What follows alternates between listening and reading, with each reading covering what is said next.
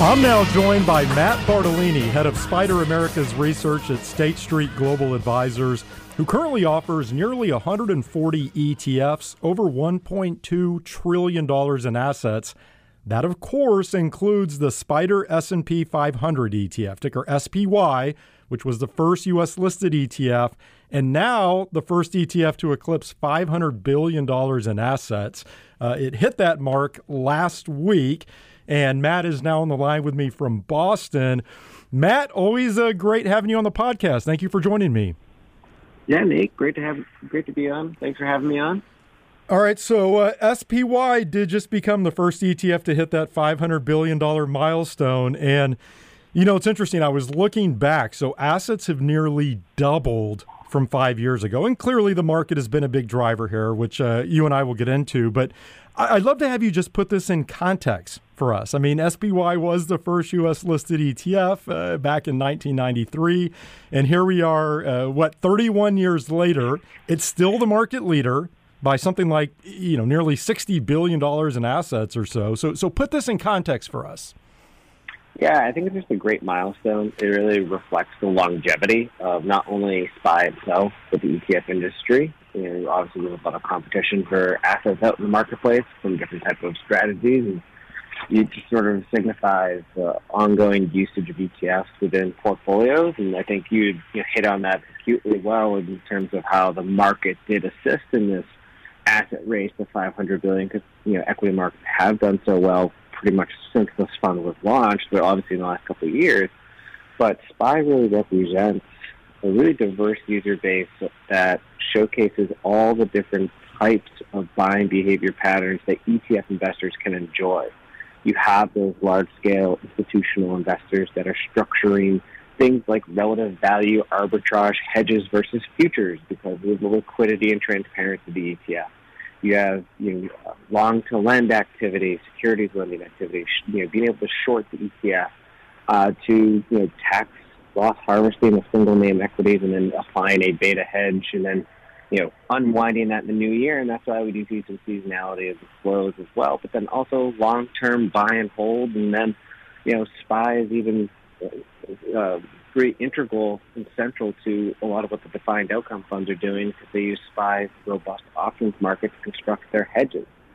And so I think this is really reflective of the ongoing usage, really the flexibility, the optionality, the customization that E T Fs have to provide, but also transparency, cost efficiency, and naturally the liquidity as well. You know, it's funny, you may or may not be aware of this, but last year I made a uh, a very bad prediction that S P Y would lose its E T F crown. I I, I said a competing E T F might pass it in assets, and uh, you all are making me look bad. But I always stay honest here, and so uh, let let me be the first to say, A, I was wrong, uh, and it looks like I'll continue to be wrong, and, and B, congratulations. I, I do think it's a big milestone, and I think that's well said um, in terms of just the variety of use cases for an E T F like S P Y and the, the innovator uh, funds. That's a good example. Just I don't think people realize how uh, prominent this E T F is just across the E T F ecosystem. But I, I think even bigger picture, this is just such a continued endorsement of the E T F structure itself and, and really the uh, the E T F industry as a whole. So again, congratulations on the uh, on the milestone. Um, all right, so we, we, we mentioned performance and I, I do want to get into the performance of the S and P five hundred and I think more importantly, the top heaviness of that index and, and the so-called concentration risk, which is a hot topic right now. And it's something that you did a full deep dive into uh, last week. I thought you wrote a really nice piece on this. And, you know, I, I guess there's a number of different directions we, we can go here, but I'll just start that if you look at what has driven the performance of the S and P five hundred. We know that some of the largest megacap tech names have been huge factors here. And so right now, if you look, the top ten holdings in the S and P five hundred represent about thirty-two percent of the total index, which means the concentration at the top is now, I show higher than in the dot-com bubble. Um, and, you know, I think that's the big headline, right? Or, or I would say the big scare headline right now because investors all know what happened following the dot-com bubble. And so How concerned are you about all of this? Is this something that you think investors should be worried about? So I'm not concerned about it as if it was a indicator of doom or a you know, forward-looking harbinger of doom, that you know, the market is going to fall, because the last time this happened was the dot-com bubble, and that was you know, very, very bad for everybody. Um, there's actually no connection. And we did this in the, in the blog post that I wrote. So if you look at the levels of, of market concentration and then the subsequent six to twelve-month forward-looking returns, there's no connection. There's no correlation. The A R B square metrics are basically zero, so there's no relationship to what you have for concentration levels at the top and then the subsequent forward-looking returns. Also, in years where the the market was up, the um, sort of contribution from the top ten was only on average about twenty-nine percent. Clearly last year's was well above that. Uh, it was like sixty-three percent. But on the way down, the top ten contributes only about twelve percent of the market losses. So I wouldn't just use one data point of the dot-com era, which was driven by mania, the bubble. This is not really being driven by a mania bubble type of uh, fervor. It's being driven by these firms are generating more cash flows and earnings than the rest of the market. You know, if we look at last year, uh, from an earnings per share perspective, you know, these firms contributed, you know, something to the effect of you know, thirty-one percent of earnings per share growth in the S and P five hundred, and the rest of the market had negative five percent, right? So they returned value. The rest of the companies didn't. They've been rewarded. So I'm not really concerned that it's a harbinger of doom that the market's going to fall just because we surpassed the dot-com level. But I am concerned that this has an impact on portfolio construction, namely diversification, right? And that's the whole impetus for my concern, is that it's impacted your diversification of your portfolio. Well, let's get into that. And um, I, I guess I'll just say, you know, for the record, and I've said this before, when you invest in the S and P five hundred, this is what you sign up for, right? You get the benefit on the way up when we have periods like this.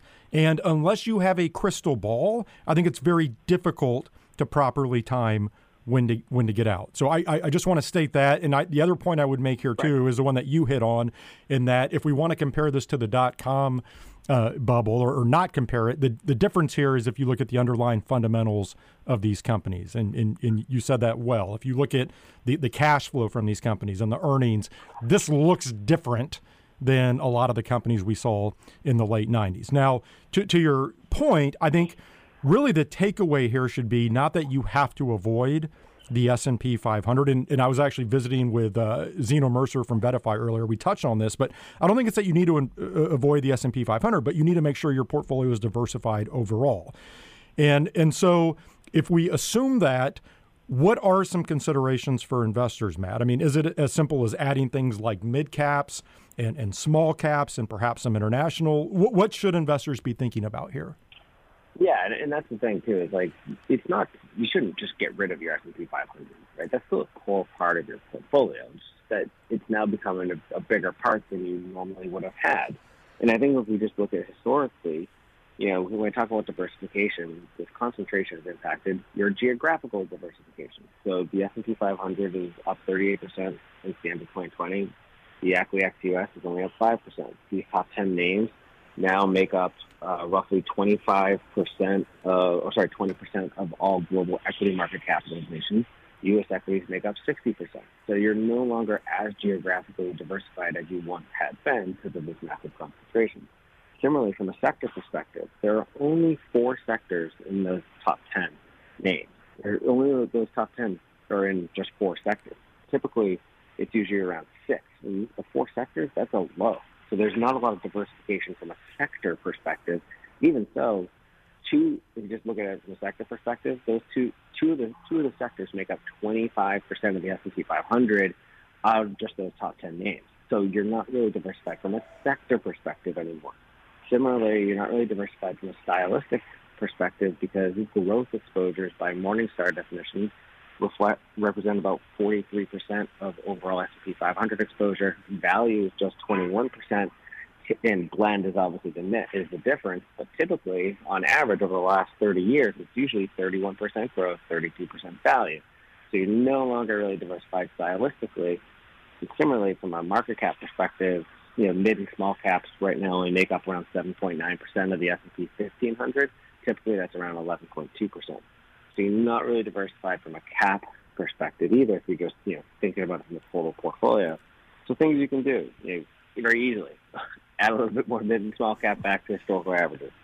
Add a little bit back to developed ex-U S, maybe E M. I know that's kind of like loosey with the football, going back into international equities. You know, it hasn't really panned out. But again, not looking at it from a return space, but from a diversification space, a long-term perspective. And then, you know, sectors, um, there's some things you can do there around the edges and sort of rebalancing some of the sectors and holding individual ones to make it even more even. That's probably more of an active decision. And then the last one is, again, sort of, you know, now you're getting a little bit more into the active space, but using something that is systematic or fundamental that weights securities based on things beyond market cap that actually looks at valuations and risk sensitivities, and that can mean either smart beta or active E T Fs. So there are things that can be done, and the best part about this is they can all be done with E T Fs. It's actually quite easy. To your last point on uh, smart beta E T Fs, I'm glad you brought that up, because anytime there's a conversation that is this prolific around an investment topic, I always try to think, okay, what is what is the E T F impact here? How does this impact the, the industry at large? And I'm not sure if you saw this, but our good friend Dave Nadig tweeted out something to the effect that we could see smart beta two point oh. I think he was saying this could be sort of a uh, resurrection of smart beta E T Fs. And I, I thought that was interesting because, at least from my perspective, I feel like smart beta has uh, been somewhat left for dead with the rise of active E T Fs over the past few years. But do you think we could see a, a real reemergence of smart beta E T Fs and in areas like, you know, equal weighting and value tilting, tilting towards small caps? Because that's really what smart beta E T Fs specialize in overall. So do you, do you think smart beta E T Fs are prime for a comeback here? I think it makes the conversation to maybe utilize a smart beta E T F for portfolio far easier. Because you can go and tell someone who's holding, again, broad market cap weighted exposure, uh, and say, look, you're really not that diversified as you once were. There's perhaps a better way to approach U S equity markets that is not so tied to market capitalization, that gives you a little bit more diversity from a style and cap perspective. So that conversation, I think, is much easier to have because we have such an anomalous period of market concentration. So I do think it does set up some tailwinds for, you know, revival of reconsidering the multi-factor smart beta landscape. And I think that's the one that would be the two point oh. I don't think it'll be your single factors in terms of, like, because then you're making an active decision like, oh, I should own quality or value or own vol or own size or what have you. But actually being something that's very core oriented with a low tracking error return differential to the broader market, but it allows you to tilt towards different securities, not so just based on market cap, but perhaps based on a blend of value, quality, and min-vol, things along those lines. Just a couple minutes left, um, and I, I think you were alluding to this, but what about just actively managed E T Fs? And, you know, we, we both are well aware, again, of the rise of those products over the past several years. And there's... There's distinction here in this category. I mean, you have traditional stock pickers. I think primarily what we've seen the rise of are, are more systematic, active approaches. But do, do you think the the top heaviness of the S and P five hundred will be a, a, a contributing factor to this continued rise of active E T Fs overall? Yeah, again, I think it helps the conversation, right? So an active manager can go and say, look, I'm picking the best stocks, the stock, I'm re-rating it, you're not going to have so much concentration. It allows you to have the conversation around why you might consider using active, irregardless of performance trends. And I think that's, again, that's one of the big headwinds on the active U S equity front, is that if we look at some of the performance trends just from last year, uh, U S equity managers didn't really do that well. So, you know, if you look at um, in the Morningstar peer group of U S large cap blend funds, and this includes mutual funds and E T Fs, right? So we have to take a broad picture of this. Only twenty percent of those U S large cap blend funds beat the S and P five hundred, that, or beat their prospective benchmark, which is most likely going to be the S and P five hundred last year. So there are performance headwinds there. Now, in the multi-factor space, you probably still have some multi-factor smart beta. You probably still have some of those same things, because the problem is, once you deviate from the market cap weighted paradigm, like many of these will, or you have an active risk constraint, it's really hard to not, like, you you know, not own the Magnificent Seven. And if you didn't, well, then, like, you underperformed. If you have a risk constraint where you can't go so much overweight Apple or Microsoft, like, you're going to be kind of constrained.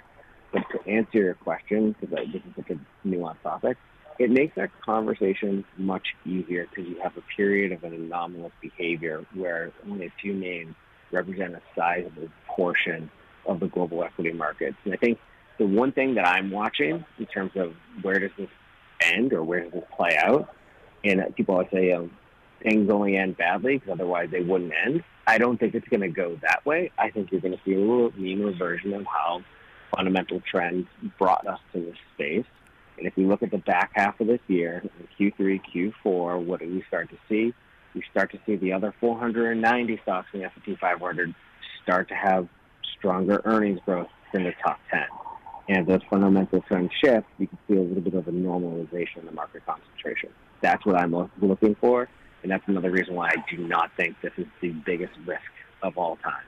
Yeah, I think that's well said. I think I, I think I agree with that. Um, regardless, I will tell you, I'm not betting against S P Y anymore.